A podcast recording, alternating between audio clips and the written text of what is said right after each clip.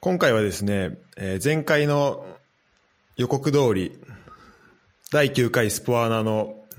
感想戦を行いたいと思います。ゲストはユープラさんとショッピさんです。お願いします。お願いします。お願いします。今ちょうど、あの、スポアナが本当終わって、30分ぐらいですかね。そうですね、30分後とかに撮り始めましたね。なんで、こう、記憶もフレッシュな中、っていうところなんですけど、えーまあ、まず、あの、お詫びというところから、あの、スタートしなければいけないんですけど、まあ、今、ドイツから僕は参加してるんですけど、あの、朝6時半スタートっていうところで、えーまあ、1度目の起床と、あと2度目の起床をしてしまって、で、2度目の起床が、えー7時半になってしまい、えー僕がズームに、ズームをつけたところ、ちょうど、本当ちょうどそう、あの、ユープラさんが、あれ、では、こっから、あの、私が司会になってっていうタイミングだったので、あの、2番目の LT の方の話からしか、なるほどなるほどはい。が、まあ、聞けてないっていうのがあるんです、あるので、なんで、まあ、あの、ロングトークと、あと、LT の、えっと、ユープラさんの最初のお話を、まあ、聞けていないということがあって、で、まあ、もちろん今回全部振り返っていきたいと思ってるんですけど、ちょっと最初の2つ、えーロングトークと LT にかん、LT の1本目に関しては、ちょっと、あの、お話を聞くっていう側に、こう、徹したいなっていうふうに思っています。はい。はい、すいません。それではお願いします。はいはいはい。いや、そうですね。なんかどどうしていくのがいいですかね。まあなんか、内容に沿って、時系列に沿って振り返りながら喋っていくのがいいかなと思っているので、そうですね、はい。あの、こう、全体的な印象みたいなのを、えっと、お二人から、え聞ければなと思うんですが、そうですね、そうですね。いや、さっきも少し、あの、終わった直後にショッピさんとも話しましたが、まあ今回もかなりレベルが皆さん高くて、すごい満足度が高かったですっていうのが私からの総括になりますね。うんうん、すごいなんか本当に LT、ライトニングトークも含めて各々レベルが高かったですし、まあその中でも特にこう、あの、5番目のライトニングトークの、まあ学生さんが発表されたんですが、その話とかがすごく地に足ついててよかったなっていうふうにも思ったのも含めて、すごく満足度の高い、あの運営なら、運営の視点から見て、もうすごく満足度が高くてよかったなって思ってました。僕も全く同じ感想ですね。で、なんかそういう意味で、あのーそうですね、時系列順に行くと、ロングトークのワンタップスポーツの橋口さんのお話の中で、こう、まず、初めにデータありき、初めにテクノロジーありきに陥らないようにすることっていう言葉が出てきて、うんうん。でもほん本当にそうだなと思って。それをワンタップスポーツみたいな、ちゃんと、なんていうんですかね、そのデータ分析のモデルというか、テクノロジーを使ってる会社が、ちゃんとこう、しっかりこう、そういうことを踏まえた上でやっぱり行ってるのすごい地に足ついてるというか、僕が言うのもおこがましいですけど、うんすごい、あの、勉強になりましたね、そういう意味で。うんそうですね。本当にロングトークの話も入っちゃってきますけど、結構、はい。なんですかね。まあ、あの、創業者でもある橋口さん、代表取締役 CEO の橋口さんの、が、すごい、な本当に現場で役に立ってもらう、役に立てるためにどういうふうに使っていけばいいんだろうみたいな、この課題意識をきちんとや使ってやってたところとか、あの、その意味でまずこういうことがあって、こういうふうにしなきゃいけないんだね、みたいなところとか踏まえて、あの、踏み込んだ話を聞けたのが良かったなって思いましたね。やっぱりこの、えっと、データ分析事例っていうところで、えっと、現状のをしっかり、確認して、で、それとこう、目指しているところがあって、で、そことのこう、なんですかね、こう差じゃないですけど、まあ、そこを認識した上で、あの、実際に、あの、そこのこう、差を埋めるためにこう、どういうアプローチをしていったらいいかみたいな、そういう話になってい、なったのですかね、ね。あの仮説を立ててみたいな、そういう段、あの仮説を立てて、それをデータを使って検証していくみたいな話なんですかね。ちょっと、そうですね。なんかまあ、はい。あのーワンタップスポーツのまずその仕組みというかデータを、アスリートのデータをきちんと取っていこうっていうようなところがまず、まあ前提知識のところにもあって、まあそれが一個コンディショニングっていう観点で言うと、まあ定量評価しづらい部分というか自己申告の部分とかも当然あったりするんですけど、なんかそういったデータも含めてどういうふうに取っていくかとか、あとはどういうデータが、まあ分析できてるのかみたいなところとかの観点はすごく面白くて、で、実際に、うんうん、あの、何ですかね、こうユーザーが自分で体調がどのぐらいですよみたいなのを0から100でこうスコアリングしてやってもらうみたいな機能があるらしくて、で、その中のこう分布とかを、うん、あの、実際に見せてくれたんですけど、あの、それがすごい人間っぽい分布、こう極端なところがちょっと大きめだったり、真ん中にすごい集まってたりとか、なんかそういうところも、をがまあ難しさではあるよねみたいな話だったりとか、そういう中の人でデータ取ってるからこその観点でいろいろお話をしてくれたっていうのが、あの面白いとこだったなっていうふうに私は思いましたね。あの、スポアナのこうハッシュタグでこうあのさっき、はいはい、えー、振り返っていたんですけど、その中で、まあ、この多分ロングトークに関するところだと思うんですけど、こう UI をこう工夫して、あの、その、多分そこが多分今おっしゃられたところだと思うんですけど、こう、プレイヤーの人がこう入力するっていうところで、こう、多分この分布が偏らないようにするとか、こう、なんかバイアスが入りすぎないように、こう、ちゃんとプレイヤーの感じているまま、そのままをこう、デデータとしてなんか出せるような、まあそんな UI とかをこう、えー、にできるように、こう工夫とかをしているのかなっていうふうに、えー、思うんですけど、あ、この僕がさん言ってるツイートは、えっと、パウゼさんの主観的なコンディションデータは、入力の UI に影響を受けるという観点は面白いし悩ましい点でもあるなっていう、話なんですけど。そうですね。なんかそこの部分って私の記憶の限りだとなんかそんなに発表者の方がいろいろ言ってたっていうわけではなかったかなとは思うんですが、あの当然、なんですかね、うん、この最初のあの、0から100に点をつけるにあたって、最初の初期値がどこにあるかとかが多分デザインとしてはすごく大事で、なんか50からこう0にスライド、もしくは100にスライドしていくのか、最初から0にあるのかとかで全然違ったりとか、それこそ打ち込むのか、スライダーをずらす形式なのかとかでもいろいろ違いそうなので、うん、なんかその辺をなんかいろいろ考えるところは必要そうだなっていうのは話聞いてて思ったところはありますね。なるほど、なるほど。えっと、ショッピに聞きたいんだけど、えっと、もともとこう、ワンタップスポーツさんのことは知ってたと思うんですけど、えっと、このトークを通じて、さらにこう、あ、こなんか発見があったとことかあったらちょっと教えてほしいなと思って。ああ、やっぱりなんかその、主観的疲労度っていうのがワンタップスポーツの一番大きな機能になるんですけど、そのその日の練習どれぐらい疲れたかっていう。で、そこのところのところの目新しさみたいな正直あまりなかったところではあるんですけど、やっぱりなんかこう、中にいる人たちの考え方は僕らってプロダクトしか普段見てないので、中にいる人たちがどういう理念を持ってやってるのかっていうのを知れたのが、こう、一ユーザーとしてはすごい面白かったです。特に、その、なんていうんですか、データありき、テクノジャ歴とか、あと新しさに盲従しすぎないことっていうのも橋口さんおっしゃってて、うん、つまりこう、新しい技術ができたから多分そっちに行くとかじゃなくて、なんていうんですかね、こう、ちゃんと残ってる、ちゃんと使い続けられてるものをきちんと使っていく、きちんとした形で使っていくってことの大切さ。みたいなもので、おー、そうだなっていうふうに思いました。こと、こう、現場の人ってこう、目新しい斬新な分析を求めるんですけど、でもそうじゃないよねっていうところはすごい学びになりましたね。多分なんかそこが、えっと、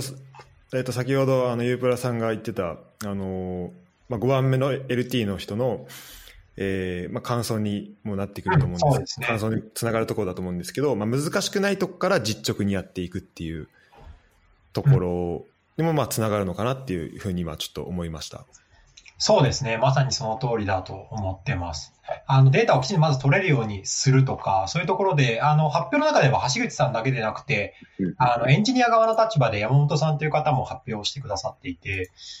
あの、どういう形でこうデータを取れるようにするのか含めてだったり、本当に、うん、ソフトウェアエンジニアリングのありとあらゆる分野で関わってる、あの、方かなっていう印象を受けて、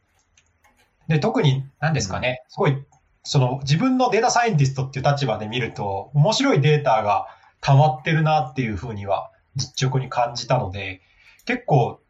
まあ今回参加者の中にどれくらいそういう事業会社でデータ分析をやってる方がいたかはちょっとわからないですが、スポーツ業界に興味がある人としてはすごく魅力的なデータがあるので、ああいうデータいろいろ分析してみたいなって思うんじゃないかなって感じましたね。うんうんうん僕もそこす。ごい、あ、ごめんなさい、えっと、ユーブラさんの考え方です第三層部分があって、その、多分今だと、その、サッカーで位置情報で、ゴール期待値っていう部分がすごい流行りがあって、そこの位置情報とフィールドプレイをどれだけ結びつけるかっていうところに目が行きがちなんですけど、意外にこう未開拓で、かつデータサイエンス生きる場所って僕コンディショニングだと思うんですよ、一番。という意味でこう、勝手な、これはもう願望ですけど、ユーフォリアさん主催、GPS と、あの、主観的疲労度を用いたハッカソン、データコンペ、あったら熱いですね。確かに、確かにめ。めちゃめちゃ面白いですね、それ。うん、なんかどこまで世に出せるかはあれですけど、うまく加工して、そういうのが出て、出せたりすると面白いですし、はい、なんかまあ、あと、本当に、なんだろうな、副業とか転職とかそういう観点で見ても面白そうな会社だなっていうふうには思いましたね。なんかその全然多分選択肢として持ってなかった方が聞いている中人の中では多かったかなとは思うんですけど、話聞いてる限りこうデータ分析の題材として、すごい意義みたいなものがありますし、やっぱりこう選手って自分で、こう、なんだろうな、こう突き詰めちゃうみたいなところがどうしてもあるかなとは思ってて、自分自身部活動とかやってた時でも体験談でありますけど、なんかそういったところの、なんかより良い選手にとって、選手のこう生命とかを、あの、選手生命をちゃんと考えたときにいい形を作れるみたいなところとかにも貢献できそうで、すごく面白い取り組みだなって思いましたね。うん、あの、このワンタップスポーツさんすごい、この取り組みとしてすごいいいなと思うのが、この、このカテゴリーを問わないというか、本当、はいはいはい。まあ、プロの人もちろん使えるし、こう学生とか、まあ、高校生、大学生、まあ、どの、まあ、社会人とか、まあ、どのカテゴリーの人、どの年代の人にも、まあ、これ使える、こうソフトになってくるじゃないですか。うんうん、いやこういうところの、そうですね、こう可能性というか、あの、あの、まあ、どういうふうになっていくのかっていうのは、すごい楽しみという、言いますか、そういう部分はありますね。いや、まさにだと思いますね。やっぱりこう、スポーツ共通で、まあ、コンディションとかトレーニングとかっていうのは絶対やらなきゃいけないところですし、そこの部分は横のつながりでこう、知見を活かせる余地があるなっていうふうには思いましたね。なんかこう、実際プレゼンの中では、あの、非公表というか、実際お店はできないですよっていうところで、あの、具体的にどういうチームが関わってるかとか、どういうスポーツが関わってるかみたいなところを、あの、見せていただいたんですけど、すごく多岐にわたるチーム、多岐にわたるスポーツみたいなところがあって、なんかこういろいろそういうところのデータを混ぜ合わせて、なんか面白いことがいろいろできるんじゃないかっていうところだったりとか、あ、なんか何ですかね、こう比較的マイナースポーツみたいなところでも、やっぱりこういうコンディションの調整って間違いなく必要なので、そういうところにも使いやすいサービスがあるっていうことは、とってもいい傾向ですし、なんかもっともっと普及してほしい、こういう取り組みが普及してほしいなっていうふうに。こういうなんか取り組み自体は多分こう、まあ、僕が今まで個人的に聞いた話なんですけど、こうチームレベルとか、なんか大学のチームとかで、例えば、と今日食べた食事のなんかメモをこう、あの、まあこう、マネージャーに送るとか、で、それで管理するみたいなのは多分今までそうやってるチームはあったと思うんですけど、それをこう、まあ、こういうプラットフォームを使ってできるっていうところと、あと、まあ、このデータが溜まっていくってところで、これワンタップスポーツさんが、あの、まあ、こう、溜まったデータとか、まあ、その知見を活かしながらの、なんかまあコンサルティングじゃないですけど、まあ、なんかそういう方向にも、あの、あの、生かすことができるのかなっていうふうに、プレゼンを聞いていないながら、ちょっと今、思い、思いました。いや、まさにまさにだと思います。なんかそのあたりのところで、なんかまあこういう、なんですかね、特定のスポーツじゃない、あの、イベントでこういう話を、あの、していただけたっていうのは、すごくいい機会になったんじゃないかなって、私自身、あの、すごくいい方にプレゼンを頼むことができたなっていうふうに思いながら聞いてましたね。うんそうですね。うん。ちょっと本当に、あの、直接聞くことができなかったのは あの、今後もあの注目し続けたいと思っています。そうですね。なんかまた別の切り口とかでもぜひ発表してほしいねっていう話を、あの、いろいろしていたので、あの、今後も、やっぱりスポーツ業界ってまだ世に出せないけど、こういう面白いこともやってるんだよっていう会社さんっていっぱいいろいろあると思うので、その辺うまく調整しながら、あの、話していただける機会になるといいなって思っております。うんうんそうですね。えーお二人、この、ははいい、えっと、ワンタップスポーツさんに関して、えー他、えー何かありますか？まあなんかもう無限に喋れる気がしますけども、だんだんいかないと、これ無限に喋っちゃうから、はいその感じしますね。LT いきますか、LT に。はい。じゃあ、僕からいきますか。ゆ、ゆうかさんの発表なんで。はいはい。はい。あの、僕、その、なんていうんですか、機械学習にめちゃんこ強い勢ではないので、本当にこう、あ当たり障りない、技術的には当たり障りない部分で言うと、あの、やっぱ学習させて出てきた結果と、なんかこう、ドメイン知識っていうか、こう、普通の知識が結構合致ししてておも面白い部分もあったなと思いました。で、あの、スクリーンの、はいはい。あの、プレイが、スクリーンプレイがあったかどうかを判定するっていう、あの、コンペだったんですね、シャドウさん。はい。で、はい。うん、で、なんかその中で、要は、あの、スクリーンプレイヤーとボール持ってるプレイヤーとディフェンスとボール、その距離が近いっていう、そのことが一番、要は、その分類に寄与するみたいな。っていうところが、こう、実際になんかこう、いや、機械学習とか使っても、ドメイン知識的にもまあ、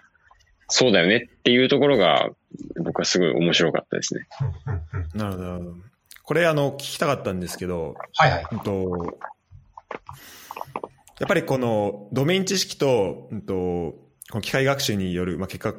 結果っていうのはこう一致したときは、こう自分の中で、おや、なんかこう安心感というか、お、これは来たなっていう感覚とか、そういうのってなんかこう生まれたりするんですかね？そあれともあります、めちゃめちゃありますよ。あり、ややっぱりありますか？うん。はいいや、なんかやっぱり、そこがすごく大事だなと思っていて、まあ、機械学習ってこう、世に、あの、よく勘違いされがちなところで言うと、こう、なんか自動的にいい感じにやってくれてるんでしょみたいなところのイメージを持たれがちではあるんですけど、まあ、それはある意味では正しいんですけど、あの、その自動でやる探索範囲みたいなのは、やっぱり自分で用意しなきゃいけないっていうのがまだ既存の技術としてはあって、うん。まあ、こういう要素とこういう要素とこういう要素を入れて、ここから自動的にルールを作ってくださいね、みたいな技術になっているので、そこに入れる材料みたいなのは自分で加工して渡してあげなきゃいけない。で、そこをじゃあどう作るかっていうところは、やっぱりまだまだ人間のドメイン知識っていうのがすごく大切で、なのでそこをこう用意して、それがすごく実際にあの、ルールを自動で作った時にすごく使われてるっていう事態になると、すごく嬉しいなっていうのはあって、で、今回で言うとそれが、このボールとディフェンダー、あ、ボール、えっ、と、スクリーンプレイをしてる人とディフェンダーとの距離みたいなところだったので、まあ当然スクリーンプレイを発生してる事態、時にはディフェンダーをこう止めてるので、スクリーンプレイヤーが。そこの距離がちっちゃくなるっていうことがすごく要因になってたんだなっていうのが見て取れて、実際こう特徴量っていうのを自分の場合、えー、一番1340個作ったんですけど、その中で一番良かったのがその特徴量だったので、なんかやっぱり本当に一番強い部類に入るんだなっていうのが分かって、それはとっても面白かったですね。なるほど、なるほど。もうこれはい、いけるっていうふうに、えー、まあ気持ちとしてもなってで、実際、えー、1位を取られて、で、今回、まあウイニングランをされたっていう、えー、ところなんですけど、こう、あの、まあ僕、こう、ごめんなさい、ちょっと、やっぱりこう発表、この、あの発表に関しては実際聞けていないので、このスライドを見ながらっていうところになってくるんですけど、はい、あの、でもき、あの、記事も、えっ、と、ハテナで、ハテブで出されてました、そうですね。あの、うん。アドベントカレンダーにありました、今回の。はい。そうですよね。あそそうですね。あの、スポーツア,、えーアナリティクスの、えーアドベントカレンダーの、えっと、初日っていうところで、えー出されたと。でそそれを僕読んだ記憶があるんですけど、こうなんか最初のアプローチっていうところで、こう、なんだろう。とりあえずこの、えっと、7つの特徴量をはいはいはい抽出して、で、あの、これも多分、ユープラさんのブログに書かれていたと思うんですけど、あの、初手ライテ、あ初手ライト GBM はいはいはい。をなんかなぜ、なんかおすすめするのかみたいな、はいはいあのブログ書かれてたと思うんですけど、はい。まあ、それを使って、で、えっと、まあ、やっていったっていうところだと思うんですけど、なんかこの、まあ、まず、あの、自分の、なんかドメイン知識に基づいて、えっと、予測に効きそうなものを、まず選んで、で、このなんか、一歩目というか、この最初の一歩をなんか、実際にこう、まあ、最終的にはで、それで、えっ、と、特徴量、1万を超える特徴量を生成したってところなんですけど、こう、最初のアプローチ、そしてその次っていうところの、なんかこの、段階をこう見せてえーもらえたのが、すごい、あの、勉強になるなっていうふうに思いました、ね。手順と言いますか。はい。確かになんかそのあたりは、こう、なんですかね、自分が入門した時とかも、なんか最後のゴールだけ見せられても、なんでそれを思いつくんだみたいなところを思うところがあったので、こうやっぱ段階的に、あの優先順位でこういうふうにやって考えてこういうふうにやりましたみたいなところは、まあできる限り共有できるといいなとは思っているので、その辺が伝わったのであればすごく嬉しいですね。でそこはあの、ユープラさんの、えー経験もありながら、で、そうですね。そうですね、はい。うん。この、えー実際こう最初のアプローチっていうところから最後の1万を超える特徴量を作るってところの間ってこれ実際どれぐらいのこう試行錯誤というか、ああ、えになってくるんですかね。結構、まあ時間としては、なんかまあ、このコンペ始めたのが4月で終わったのが8月とかだったので、その間うんそんなにあんまりやれてなかったところもあって、まあスライドで言うと5ページみたいなところで、4月最初にこう、1日あ作業をしうて、で、その後またスポーナー近づいた時に思い出したようにもう一回作業をして、うんで、締め切り間際にもう一回作業したっていうところになるんですけど、やっぱりこう最初、まあ、あまりバスケットボールはプレイ経験はなかったので、まあ、これは発表の中でも言ったんですけど、スラムダンクを全部読んで、みたいな、そういう、そこでドメイン知識をためながら。食べながら、あとはその、論文とかも、日本語だとほとんどなかったですけど、英語でスクリーンプレイクラシファイヤーみたいなところとかで調べるといくつか出てきて、うんなので、あ、そこの中でそういうどういうのが効くんだみたいなので、まあ、ニューラルネットワークがうまく効くよって話だったりとか、まあ、座標から、あの、ベ、ベクター、まあ、座標からスピードが計算できる、速度が計算できるので、うん。その辺とかも特徴に加えるといいよみたいな話だったりとか、まあ、いくつかそういうのを調べながら、どんどんやっていったっていうのが試行錯誤の過程で、まあ、当然この発表資料に盛り込んでないところでも、いろんな試しはしていて、まあ、それもあってのうまくいったのかなっていうふうには思っていますね。なるほど、なるほど。この、じゃあ、スコアのまず推移ってところで言うと、この上がってるところは、こう、ユープラさんが、あの、作業をした日っていう考え方でいいんですか？ね。あ、そうですね、そうですね。作業した日。なので、多分、うん。いこの最初の山が1日やって、次の7月18日の山ぐらいでもう1回やって、で、最後1週間、終了1週間ぐらいはずっと作業してたかなと思います。あ、なるほど、なるほど。うんうん。ありがとうございます。えーそれで、あの、今ちょっとこう論文の話もあったので、ちょっとそこも聞きたいんですけど、あの、その後の3番目の、えっと、集団スポーツの軌道予測の LT はいはい。を受けての、こう、まあ、感想ってところで、なんか、あの、ユープラさんもこう、論文を読んでっていう話もされていましたけど、実際この、まあ、この、えっ、と、まあ、バスケボール、まあ、バスケのこう、えコンペもそうなんですけど、実際こう、かぐるされるときとか、もこう、やっぱり論文を読んでいってっていうこの、あの、アプローチって結構されるんですか？そうですね。まあ論文に限らず、あの、世に出てる情報で関連してそんな情報は読むっていうのは、まあ、うん本格的に取り組んでる方なら誰しもやろうとしてることかなとは思ってますね。まあ、まずその、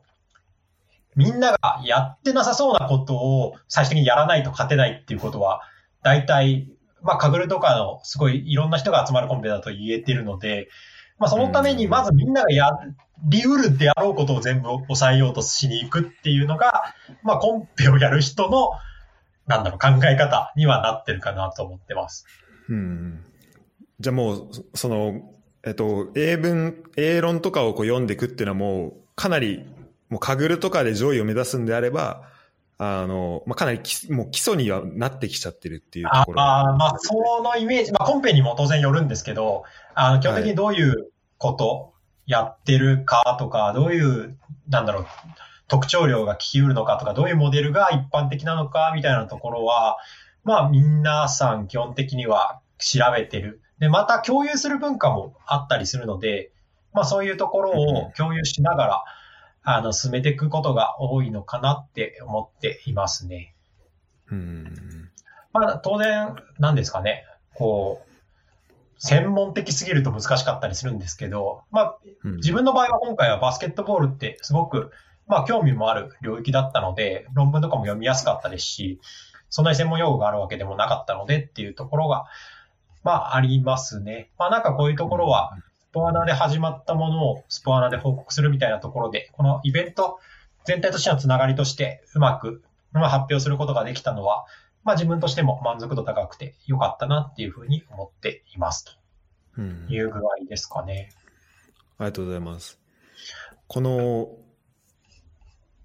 そうですね、えっと、このまとめのところにも書かれているんですけど、うんえーこのやっぱスポーツの分析というか、このスポーツに関する多分コンペってすごいなんか楽しい、うんうん。楽しいなっていうのは、なんか僕も、あの、この間、えっと、Google フットボール、Google リサーチのあの、マンはいはい。マンチェスターシティの、はい、まあコンペ出て、で、そんな僕は全然いい結果とか出せなかったんですけど、なんかそれでもこう試行錯誤しながら、あの、やっていくのは楽しいなっていうふうに、えー思ってて、で、このコンペも、あの、与えられてるデータって、こう、基本的に位置情報だけですよね、これみ、スライド見た感じだと。で、なんかそこから、こう、スクリーンがあったのかどうかっていう、なんか本当、なんだろう、まあ、GPS とか、そういうので取れるデータから、本当なんか知識を、こう、なんか抽出してるなというか、こう、なんか知見をこう抽出してるなっていう、こうなんか、そういうプロセスだなっていうのをなんかすごい思って、なんかこういうようなことをちょっと僕の、まあ今やってる研究でもなんかやんなきゃいけないかなっていうふうに思い、ちょっとすごい刺激になりました。それはそれは。でもなんかやっぱその辺はデータ分析の面白いとこだなと思いますし、なんかうん、なんですかね。まあこういうのいろいろやってると本業だったりとか、まああと別のコンペに出るときとかもうまく活かせるのかなって思ってますし、なんですかね。やっぱりこう、データってあるだけだとしょうもないというか、ただあるだけになっちゃうので、そこからどういう知見を取り出してこうアウトプットするかみたいなところが、あのすごく大切になると思います。っていうのがあって、なんかその意味ではそういうのを意識した LT が今回、まあロングトークしっかり多かったかなとは思っていて、私の次のパウゼさんもバスケの発表だったんですけど、あの、はい。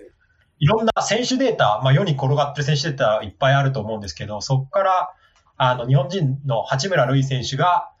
なんかこう、どういう選手に成長しうるのかみたいな観点で分析をしている。そのまあ分析の切り口自体がまず面白いなって思いましたね。なんか、あ、そういう知見の取り出し方があるんだなって思いながら聞いてました。えーここからその、えっ、と、ライトニングトーク2人目の、えー八村は将来どんな選手になり得るのかっていうところに、移っていきたいなと思うんですけど、この使ってるデータが、えっ、と、フットボール、あ、ごめんなさい、とバスケボール、えーリファレンシズですよね。なんでこう、僕も使った、ちょっと触ったこととかあるんですけど、本当、まあ誰でも、あの、触れるような、えーまあデータがあって、でただこう、それをこうどうやって、なんか、まあこう、どうやってこう活かしていくのか、活用していくのかみたいなところは、やっぱり、あの、まあ、いろんなこうアナリストの人のまあ課題だと思うんですけど、こう一個こういう、えーまあ、クラスタリングを使って、えー、こう、まあ、八村選手に似てる選手がこう、えーまあ、出せるよっていうところで、あの、一つ、すごいあの、興味深い分析だったなっていうふうに思います。で、僕は、あの、ここはちょっとあの、バスケ経験者の、こう、ショッピの話をちょっと聞きながら、あの、実際、あの、僕はあの、かあの、八村選手の、こう、プレイスタイルだったりとか、あと、河合レナードに似てると言われているけど、データ的にはここの選手に似てるみたいな話が、ちょっとこう、直感的に、あの、感覚的に分かったわけではないので、ちょっとその辺の話とかをしてもらえればなと思うんですけど、どうですか、ショッピー。はい。えっと、その、あの発表の中で言われたその八村選手っぽいっていうのが、いやその、ポジションで言うとまずパワーフォワードで、パワーフォワードっていう、なんて言うんですかね。チームで2番目に大きい人。うん。センターが一番でかいくて、その次。一番でかくて、その次、桜木花道ポジション。ゴリの次ってことですね。ゴリの次ですね。ああ、うん、なるほど、なるほど。花道ポジションで、まあそういう人って当然リバウンドをまず頑張んないといけない。うん、かつ、あの、求められる要素が、あの、インサイドで戦うんで、フィジカル。で、その中で、あの、スリーポイントを打てるタイプの選手、ドリブルが上手い選手、スリーポイントと、あの、真ん中の四角いエリアの間ぐらいからの、いわゆるミドルシュートって呼ばれるのが上手い選手。っていうのに大きく分けられていて、で、八村塁選手の場合だとそのミドルシュート。中すぎず、外すぎずみたいな距離感のシュートがまずうまい。フィジカルが強い、リバウンドが強い。っていうところが、まあ、河合レナードっぽい。っていうところの説明になっていたのかなと思います。その辺はなんか実感に合うんですか？僕あんまりバスケの選手詳しくなくて分からんかったところがあったんですけど。僕、正直、最近そんな NBA 見てなくて、あ の、河合レナードがあんまりピンとこなかったんですけど、あの、うん、名前が載ってた、あの、ジミー・バトラーっていう選手がいるんですけど、はいはいはい、そっちがすげえしっくりきました。ああ。ぽいと思って。タイプ的には似てるタイプ的には、はい、なんかフィジカルで戦う感じですかね。うんまあ実際に、そうですよね。だから、そういう意味ででもまあ、あの上がってる選手はみんなそういうタイプで、で、みんなやっぱり NBA でスタメンをちゃんと張ってる選手たちなんで、八村選手もそうなっていくんだろうなと思うと、すごいこう、いいですよね。応援したいなって思思思いますね。うん。こういう、このデータを使って、なんか、この選手とこの選手って似てるよねみたいな話って、まあ、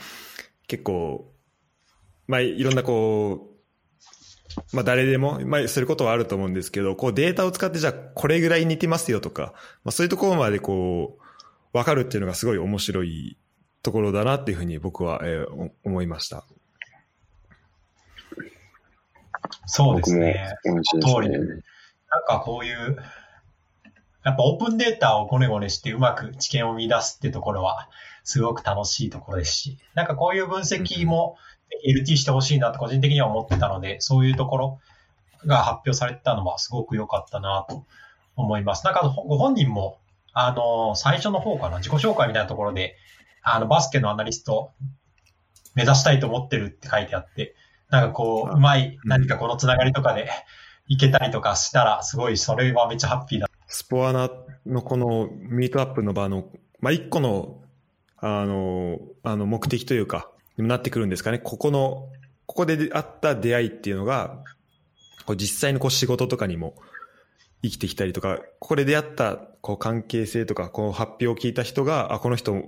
やってること面白いなって思って、こうなんか実際に、ちょっとじゃあリクルートされたりとかっていう、になってくると、またこのスポーツアナリストミートアップっていうところの、こう、また、なんですかね、こう、まあ、どんどん、あの、まあ、さらにこう価値がついていくというか、まあ、そういうような、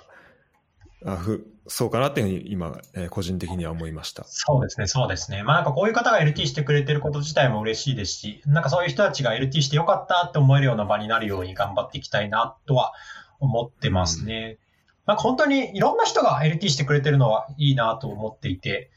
まあ、この後、はいうん、あの、喋ってくださった、あの、藤井先生はもう3回目とかになるんですけど、まあ、あの、大学の教員の方が LT をしてくれてるってこともすごく、あの、僕自身嬉しいですし、なんか若干、やっぱりこの数理的な話が多いのはあって、あの、必ずしも全員が全員理解できるかって言われると難しい部分もあるかなとは思うんですけど、あの、でもこういう観点でのスポーツの分析っていうのも当然あるんだよって話とかを、のその幅を教えるっていう意味で自分はすごく良かったなっていうふうに思いながら聞いてましたね、藤井先生の話とか。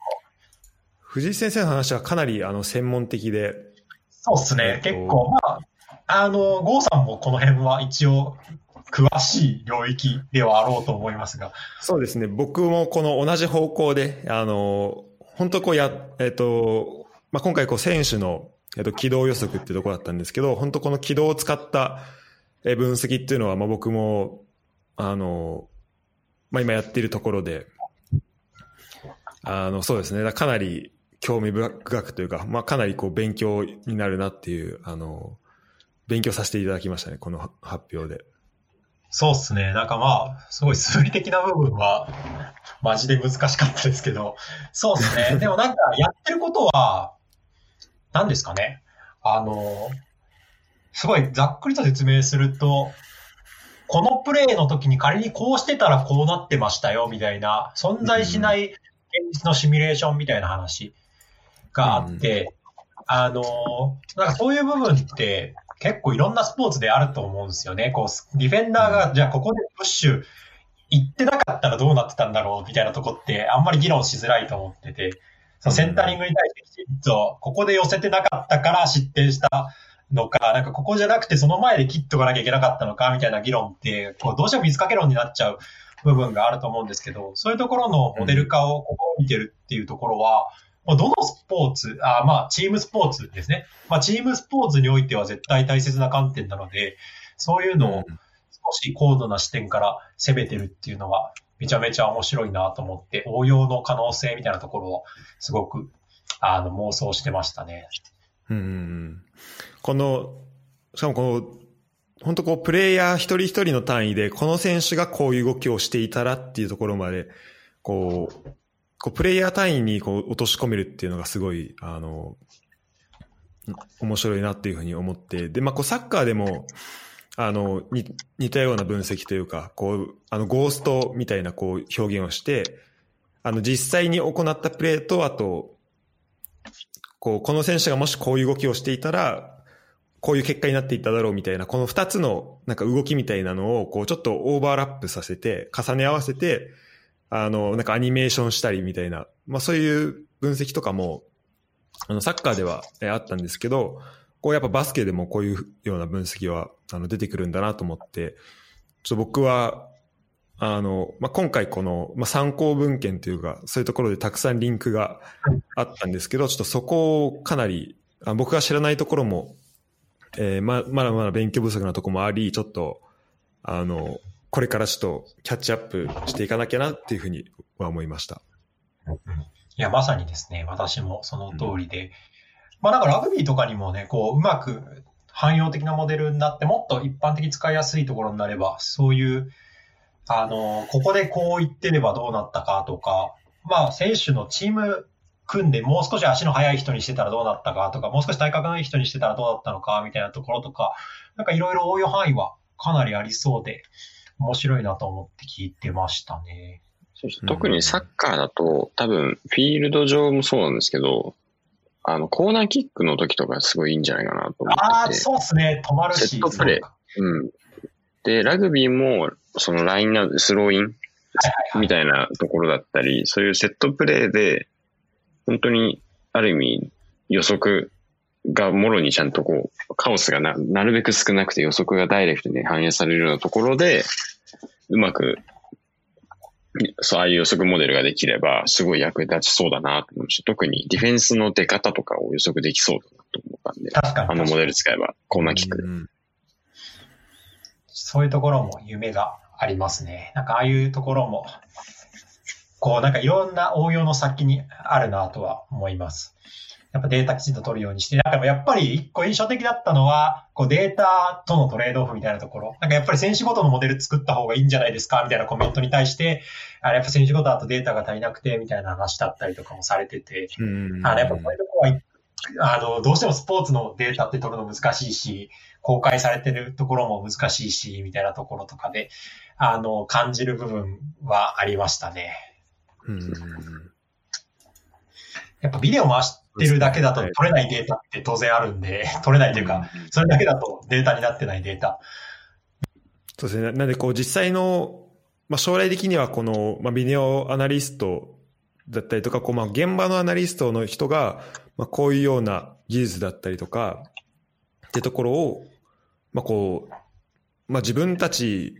が開発するってわけでだけじゃなくて、まあ、こう、使っていくとか、こういうような、あの、研究で出た結果を使っていくってところで、あの、根っこのじゃ研究というか、こう、どういうことをベースに、どういうロジックでその、じゃ分析っていうのが行われてるかなっていうのを見たときに、まあ、今回の藤井先生のような、えー、研究を、えー、まあ、この発表を聞くと、あ、こういうことをやってるんだっていうのが、まあ、わかるかなっていうふうに、あの、思いました。で、じゃあ、こう、じゃあ実際にその、と、じゃあ現場の、えー、アナリストの人が、なんかどういうことを、えー、あの、必要なことって何なんだろうっていうところで、えっと、まあ、4番目のこう、はいはいはい、F アナリストさんの、はい、話になっていくと思うんですけど、ここは、えっと、まあ、F アナリストさんはかなりこう何何度もこうスポアナで発表されていて、で、まあ、かなりこう現場のリアルというか、まあ、そういうところを、えー、教えて、あの、くれるというところですごい、あの、毎回、あの、面白いなっていうふうに思うんですけど、今回の発表は、えっと、これ、休憩明けです。ちょ最初の1分ぐらい聞けてなかったんですけど、えっと、これ、えっと、F アナリストさんが、えっと、フットボールパフォーマンスアナリストの、こう、海外の、えー、まあ、海外のなんかイベントをきっかけに、うんと、そのフットボールパフォーマンスアナリストに応募したっていう話で。ああ、えっと、合ってますか？背景で言うと、そうですね。あの、まあ、コロナ禍になって、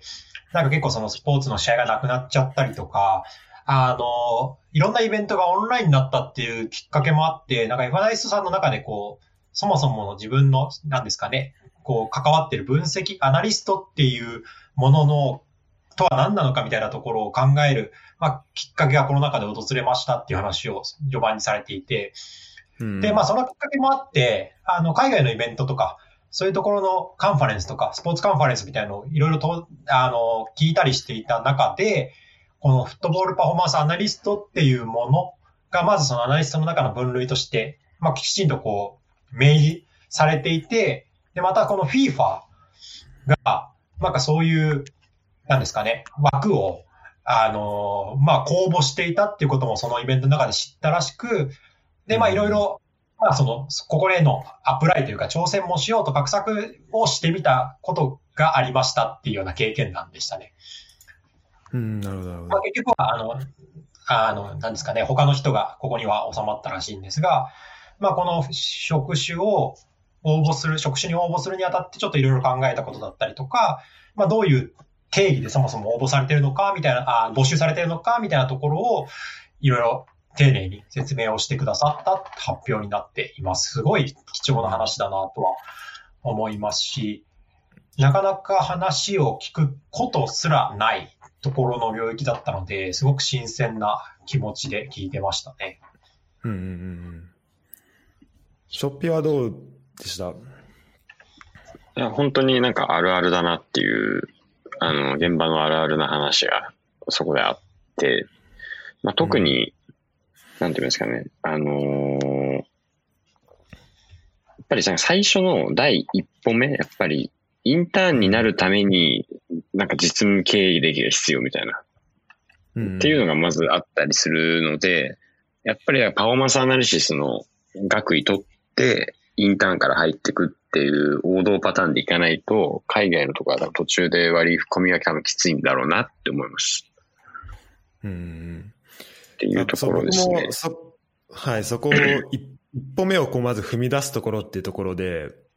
あの、こう、ゆうプラさんもご質問されていたところだったと思うんですけど、こう、じゃあ、本当そのまあジレンマって多分、まああるかなと思ってて、で、多分日本だと、その、まあこう大学によって、こう、まあ実務経験を、こうアナリストとして、まあ経験積めるような環境がある程度整ってるところも、まあ本当、あの、少しはあるかもしれないんですけど、ただ基本的には、多分このスポーツアナリシスの、あの、まあ、学位を取れるところって、まあ、あまりこう、やっぱこう、それだとやっぱイギリスとか、こう、そっちになるのかなっていうふうに思って、で、こじゃあどうやって一歩目を踏み出すのか。っていうところで、こう、あの、まあ、そこでお話あったのが、やっぱりこう自分からこう、動かなきゃいけないっていうところで、あの、本当まあ、それをしかも今回、あの、F アナリストさんは自分で、本当あの、動いて、イベントに参加して、で、そこから、えー、さらに、あの、公募に、えー、申し込んでっていうところで、まあ、それを実際にこう、自分でもこう、実践されていた、いたので、とりあえず何かこう、そこに参加できる機会があったら応募してみるっていう、その、あの、姿勢っていうのを、まあ、僕も、あの、まあ、まだこう、まあ、博士課程の、えー、博士課程でこう、まあ、しっかりとしたこう職についていないっていうところの僕としては、やっぱり、あそこの姿勢っていうのはすごい勉強になるなっていうふうに思います。で本当、あの、貴重なお話を聞けたっていうのが、えー、4人目の F アナリストさんの話だったと思います。そうですね。で、次のところで、特にその話を受けて、最初ちょっとオープニング喋ってくださったのが印象的でしたね、ライパチさんは。なんか実際に手を挙げてみたら受け入れてくれて、私は今実際大学野球部でアナリストをやってますみたいな話の意味で、すごくいい話だったなって思います。うんうん、そうですね。この5人目の、はい、ライライパチさんの話。で、この、この話の中で、あの、僕がこう印象に残ったのは、まあ、こうアウトプットベースっていうところで、やっぱこう、選手にどうやって伝えるかっていうところ。選手にこう、まあ、データは多分たくさん溜まっている。っていうところの中で、こう、取捨選択して、なんかどの情報を伝えるべきなのか、どの情報を、うんと、まあ、この情報はいらないとか、まあ、そのなんか選択をしていくところっていうところと、がまあすごい大事なのかなっていうので、やっぱこれは本当現場にいる人じゃないとなんかわからない感覚なのかなっていうふうに、えー、思いましたね。うんうん、その通りですね。なんかこの辺、なんかショップさんとかの方が共感する部分とかも多かったのかなって思いますが、いかがですか？その、やっぱり手を挙げてみないと始まらないっていうところもそうですし、なんかこれを、あの、なんていうの、ライパチさんをいい事例として、今後そういう方がどんどん続いていくと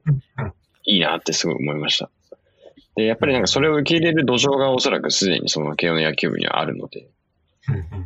なんかそこがこう今後継続的になっていくと、業界的にもよりいいものがどんどん生まれていくんじゃないかなっていうふうな希望的観測を思っておりました。うんうん、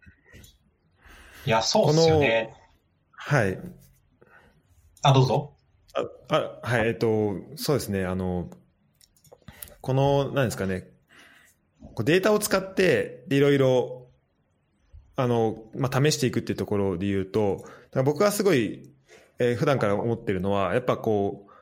大学だったりとか、あとアマチュアのチームとか、この、プロの、本当大、プロのなんですかね、トップカテゴリーで、以外のところの方が、こういうなんか実験的な取り組みだったりとか、あの、そういうのはなんかしやすいのかなっていうふうに、えー、思っていて、こう、まあ、なかなかこう、ちょっとこの、まあ、今までやってこなかったような取り組みっていう意味での、えー、ことっていうのはやりやすいのかなと思っていて、なんでもこう、いろんな学校が、この、えー、ライパチさんの発表を、えー、まあ、機に、なんか、まあ、こう、そういうこう体制っていうのが、まあ、どんどん変わっていけばいいのかなっていうふうに、えー、思ってます。はい。そうですね、そうですね。なんかまあデータとしてもトラッキングデータ持ってるってすごい強いことだなとは思って、うん。あ、これ言ってもらったのかな。トラッキングデータ持ってることは、資料に出てるのかな、資料。えっと、5番目のスライドのところで、あの、トラックマン社から提供されたリーグ戦のトラッキングじゃあそれは OK、はい。なので、トラッキングデータ持ってるっていうのは公開情報になってるんで、すいません、大丈夫でしたが、だからこれってめちゃめちゃ魅力的だと思っていて、多分大学の中では高度な分析したいって思ってる人も、あの、いるとは思うので、なんかその人たちの受け皿にも全然なり得るようなリッチなデータだと思うので、あの、その意味でいろんな人が関われる、あの、余地のある土壌だなというふうに感じましたね。うん。この、僕、正直こう、あまりこうトラックマン社のこと詳しくなかったんですけど、かなりこう、なんですかね、まあ、トラ野球のトラッキングデータっていうところだと、こう、大手っていうところになってくるんですかね。ユープラさんご存知でした？あ、普通に聞いたことがありました。な、なんでだろうな。多分、D、DNA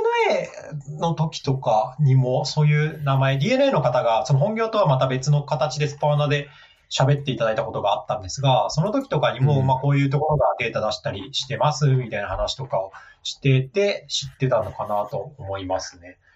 うん、でその文脈では結構名前が出てくるあの会社っていうところなんですね。そうですね、そうですね。うん多分、アメリカのメジャーリーグだと結構、ほぼほぼここは入れてたんじゃなかったですかね。ちょっとその辺が怪しかったですけど、確かそのくらい。使ってるのってあトラックマンなんでしたっけ？ああ、なるほど、なるほど。スタスタットキャストじゃなかったでしたっけあスタットキャストか。メジャーリーグはスタットキャスト。あ、あスタットキャストの一部がトラックマンので、あの僕は今なんかパッとググったであの記事なんでちょっと正確かわかんないんですけど、えーこうスタットキャストが、えっと、トラックマンをなんか replacing したみたいな記事が出てるので、もしかしたらだからそこの変更みたいなのはこれ去年の記事なんですけど、もしかしたらそういうとこもあったのかもしれないですね。ちょっとごめんなさい、あの、詳細な、えっと、正確な情報ではないかもしれないんですけど。まあ、いずれにせよかなり有名どころではあるとは思います。うんうんうんうん。なるほど、なるほど。というところで、その、えー、これ、相橋さんが野球とこうデータ分析ってところの目指すきっかけになったっていうふうに、えーまあおっしゃっていたところなんですけど、まあ、その方の、えーライトニングトークが、まあ、一番最後にありまして、えーそれが、えー坂本優斗が、あ、坂本ごめんなさい、隼人ですか？あ、坂本隼人だと思います。あははい、ごめんなさい。えっと、坂本勇人が、えー通算3000本安打を打つまで何年かかるかを機械学習でいい感じに出してみるっていう、えーこの分析、あこの発表がありまして、大鳥で。うん、大鳥を、えっ、と、第何回かな ?6 回ぐらいにも一度 L ロングトークをしていただいた中川さんに、が LT で喋ってくださったという感じですね。うんで、あの、そうですね、何回かあの発表もそうですし、あと、まあ、記事も読んだり、えースライド見たりっていうのはしたことあるんですけど、まあ本当になんかこう話の流れが分かりやすいですし、あと、ちょちょっとしたこうユーモアとかもこうスライドの中に、あったりして、なんかすごいあの読みやすいなっていうふうに思っているんですが、今回、なんでこう成績予測を、がまあこうデータを使って、こうなんかどれぐらい、あの、まあ、できるのかなっていうところの、で、えっと、まあ、デモもありながらっていうところだったんですけど、僕が、えっ、と、まあ、これちょっと話しない、話したいなというか、っていうところは、えこう、ストリームエリットですかね。はいはいはい。まああのツールを使われていたっていうところで、まあ、かなりこう、いろんな人が今、ストリームエリットを使われていると思うんですけど、えっと、本当に、で、えっと、あの、記事、発表者の記事、えっと、を見ると、なんか実際にこういうコードを書けば、ストリームリットを使って、まあ、こういうことができますよ、みたいなこともえー書かれていて、で、あの、なんですかね、まあ、僕でも、まあ、すぐに始められるだっていうのをすあのすごい、えー、感想としては思って、こういうあの知見をこう共有してくれる方っていうのはすごいあの貴重だなっていうふうに僕は思いました。そうですね、もう。はい。高川さんはかなりエンジニアとして、ソフトウェアエンジニアとしてバリバリずっとやられてますし、その辺のこう、コードを書くみたいな、きちんと書くみたいなところ、基盤作るみたいなところとか含めて、やっぱ参考になる部分はとっても多いなと思いますね。うん。あの、多分かなりバリバリやられてる方だと思うんですけど、なんか、その発表するときには、こう、そういう、こう、技術的な知識がない人でも、なんかわかるような、こうなんか表現だったりとか、あの、書き方をされていて、なんかそこがすごい、あの、まあ、僕というかこう、その、実際中でやってるかを、中で何やってるかを詳しく知らない人にも、まあそういう人になんか優しい発表だなっていうふうに、えー、思いましたね。ショッピはどうでした？やっぱり、その、正直やっぱ難しい話がやっぱどうしても多くなる中で、あの、わかりやすく資料使っ作っていただくのはすごいありがたいなと思いますね。っていうところもそうですし、なんかトピック選びが秀逸だったなと思ってて。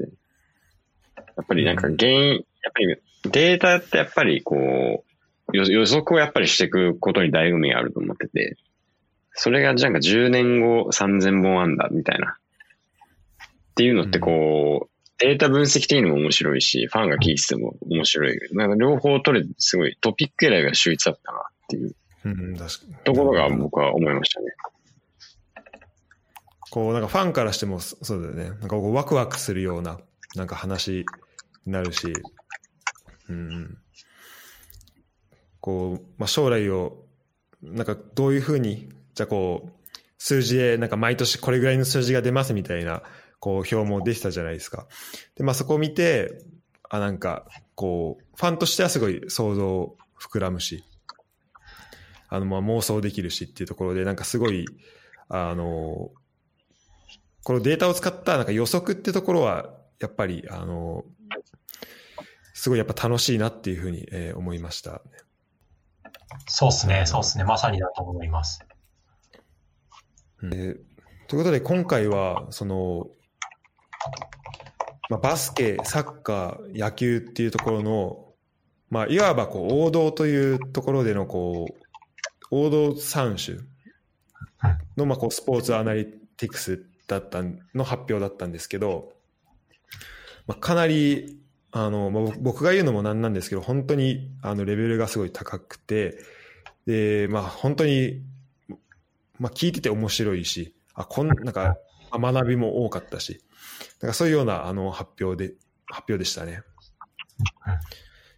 なんでこう、まあ、僕としては、えー、こう次回どんな発表になあの次回がの、えー、スポアナがまあどんなふうになっていくのかっていうところも、えーまあ、実際今後の例えばこうコロナの情勢だったりとか、まあ、そういうところも含めて、えーまあ、ちょっと、まあ、第三者としてはただのただの参加者としては、まあ、ちょっと気になるところではあるんですけど。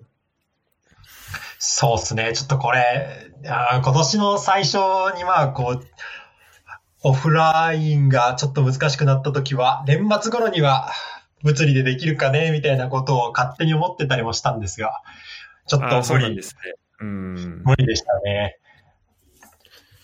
ちょっと今年はそうですね、そういう年だったっていうところは、えー、ありましたね。なんで本当、まあ来年の、まあどこかのタイミングでこう、まあ戻ればいいなっていうふうに、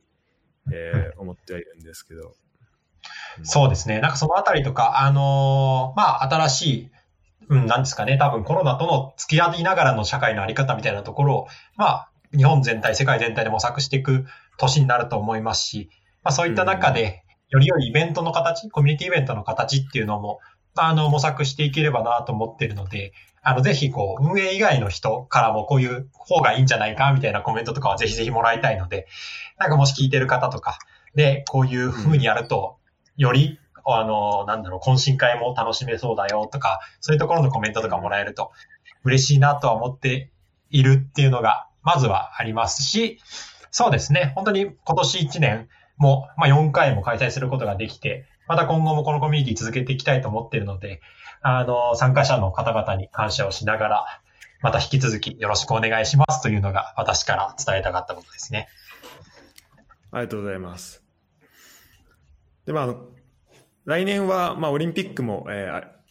まあ、来年こそある、ありますし、まあ、そこに絡んできた発表とかも、えー、あると思うんですけど、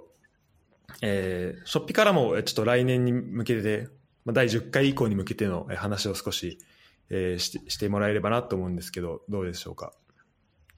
そうですね。やっぱり、スポーツ業界自体があのコロナの波にさらされていろいろ危う、僕自身含めて危ういことがいろいろ起きてるので、なんかそういう中でスポーツを題材に今年オンラインでまず開始できたのすごい良かったで、それを踏まえて、まあもちろん、あの、密を避けながらうまくこうオンラインとオフラインのバランスを取っていけたら、それが一番面白いのかなと思いますし、逆になんかこれから多分ず、オフラインで少人数でやるけど、まあ、ズーム配信も同時にやってますみたいな、いろいろこう、選択肢が増えてきたと思うので、うん、あの、ここのオフラインでやらざるを得なくなったことによって得た知見を10回目以降つなげて、よりこのコミュニティを大きくできたら最高ですね。うん。このなんか前回のあのエピソードの話の中でもありましたけど、まあこうオフラインだけじゃなくてこうオンラインでやることによってなんかまあできるようになったことっていうのもまあ今回見えてきたのかなっていうふうに思うので、なんかその辺のあのまあここまでの2年間っていうところがまあ、なんか次回以降になんかまた、あの、なんかどういうふうにこう生かされていくのかなっていうのは、えー、僕は個人的にはすごい楽しみにしています。そうですね。はい。はい。あの、ぜひ、ぜひ、ぜひぜひ、なんかこう、オフラインでもやりたいなって思う気持ちもありながら、はい、この辺を模索していきたいと思います。うん、はい、あの、すごい楽しみにしております。ということで、えっと、まあ、短い、あの、まあ、1時間という中で、えー、だったんですけど、えーまあ、簡単に、えー、ロングトークから、えー、LT6 本の、えー、振り返りをさせてもらいました、えー。お二人ともありがとうございました。ありがとうございました。